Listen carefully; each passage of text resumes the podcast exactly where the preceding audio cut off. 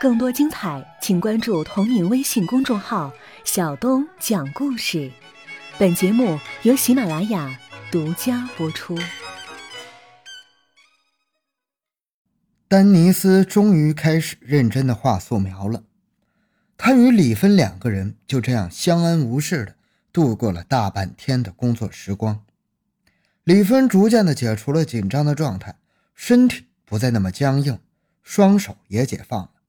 因为他看到丹尼斯在注视他与画他的不断交替过程中，他的那种眼神就像一个还没有一丁点性别意识的幼儿，完全把他当成了一尊想要画的石膏像。于是，他也就渐渐地把自己当成了活着的大胃王，尽力地模仿起他的姿态来，以供丹尼斯更好的绘画。这种平衡和适应的状态，直到第三天的傍晚时分。才被打破了。别墅的大门咣当一声被打开了。出差从外地回到天津的亨利一边热情地喊着：“亲爱的，你还在作画吗？”一边向画室的方向走来。李芬虽然听不懂他说的英语，但是她能感觉到这个人就是丹尼斯的丈夫。于是她的神经骤然间就紧绷了起来。他做出的第一个反应就是双手紧紧地捂住自己的裆部。把身子佝偻成一个大虾米的形状。就在这一时刻，生着一头金发、长得矮矮胖胖的亨利·怀特走进了画室。他刚看见李芬这一副尴尬的样子，马上就摆了摆手：“哎，不要这样，不需要这样，这是你们的工作。”说着，他就走上前来，把自己的右手亲切地搭在了李芬的肩膀上，并与她并排站在了一起。你看。这么好的身材、骨骼、肌肉，他才愿意画你的。我就是脱光了，他也根本看不上眼，不愿意画，全是脂肪、肥肉。他拍打着自己的大肚子，长声地笑了起来。这笑声也使得李芬周身紧绷的肌肉顿时放松了下来。丹尼斯也跟着笑了起来。亨利走上前来，张开双臂，把他紧紧地搂在怀里。热情地亲吻着她，站在原地没动的李芬看到这一幕，也觉得挺奇怪的。就算是两口子吧，你也不能当着外人就这么亲嘴儿啊，这成何体统啊？他们外国人咋这么没羞没臊的呀？李芬想到这些，她想要离开这个场合了，可是他又不知道丹尼斯还工作不工作了，他不好意思立即穿上衣服离开。就在这时。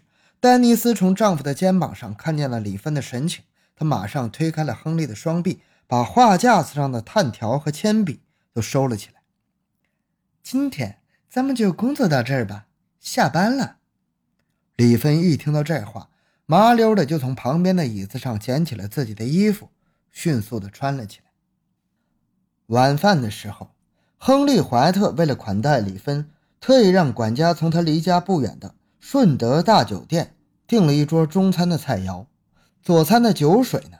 亨利还细心的弄来了，都是产自冀州的两种白酒，一种是乾隆爷和纪晓岚在东郭家庄喝过的薏仁酒，另一种则是慈禧太后钦点为宫廷御酒的兴泰德烧锅酒。亨利打开了装有这两种白酒的小陶土罐子，烧酒的醇香味道立刻在餐厅里弥漫开来。他为李芬和自己每种酒都倒了一小杯。来吧，李医师，你来天津的目的，丹尼斯都跟我说了。我非常钦佩你为人的仗义，为了救主人的儿子，硬是敢闯谁都不认识的天津卫来卖洋枪，我真的是非常的佩服你。哈哈，听了夸赞的李芬，酒还没喝，脸就有些红了。哎。老主家对我有恩，当年他为了救我，那是我的官司到哪，他的钱就跟到哪。俺们中国人讲究滴水之恩，涌泉相报。今天我为他做的这些都是应该的。再说了，他还认我为干外孙子呢，这就是自家的事儿了。好，你这个朋友，我搅定了。亨利把自己面前的两只酒杯都端了起来。我这个哥哥今天就为你这个兄弟用济州家乡的酒解封，你品一品，看看你更喜欢哪种酒。说完之后，他先喝完了那杯薏仁酒，接着又喝干了兴泰德高粱酒。李芬是两只手各端着一杯酒，这杯抿一口，那杯再抿一口。丹尼斯则是陪着他们喝起了法国的红葡萄酒。李芬真像是亨利说的那样，细细品着两种白酒的味道，而男主人却被这两杯白酒烧得一下子涨红了脸，他一个劲儿的。在自己张开的嘴巴前面扇着风，啊啊，实在是太辣了！中国的酒跟情人之间的感情一样，太浓烈了。嗯，李芬则反复的比较着这两种白酒的味道，嘴里不断的发出咂咂的声响。嗯，别看这个薏仁酒创立的年头长，还是乾隆爷喜欢喝的。可我还是觉得俺们老东家的兴泰德烧锅酒好喝。他还用手从喉咙到脚底板比划了一下子，这酒一喝下去，从嗓子眼到脚趾头一下子全热了。嗯，你还是因为跟徐家有亲情的关系才说他好吧？丹尼斯在一边为李芬对两种白酒的评论打上了注脚。哎，还真不是因为亲情。现在我一喝起这个酒来，倒是感到了危情。李芬借着他的这个注解，也咬文嚼字起来。俺们主家的二少爷，我也得叫二舅啊，现在还在芦苇荡里挨着蚊子咬，我哪能在这儿喝得下去酒啊？你快替我求求亨利先生，赶紧帮我去买那二十条洋枪吧。丹尼斯马上把头转向了自己的丈夫，他们俩用英语交谈起来。李芬尽管一句也听不懂。但是他从两个人的眼神中能够看出来，是在商量为他买枪的事情。这一对夫妇交谈了好半天，亨利才把眼神转向了李芬。李医师，从这几天你为我的夫人当模特的事情来看，我能够感受到你是一个忠于职守的人。当个模特，一天到晚站在那儿是非常累的，对吧？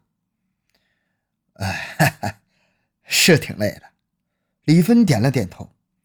哎呀，比我练一天功夫、打一天的麻绳都累，浑身酸疼酸疼的。我知道，你是个民间的大英雄，你们的农村是很封建的。你为了救主人的儿子，能活出脸面来，给一个外国女画家当裸体模特，这是什么情分呢？亨利非常认真地说着。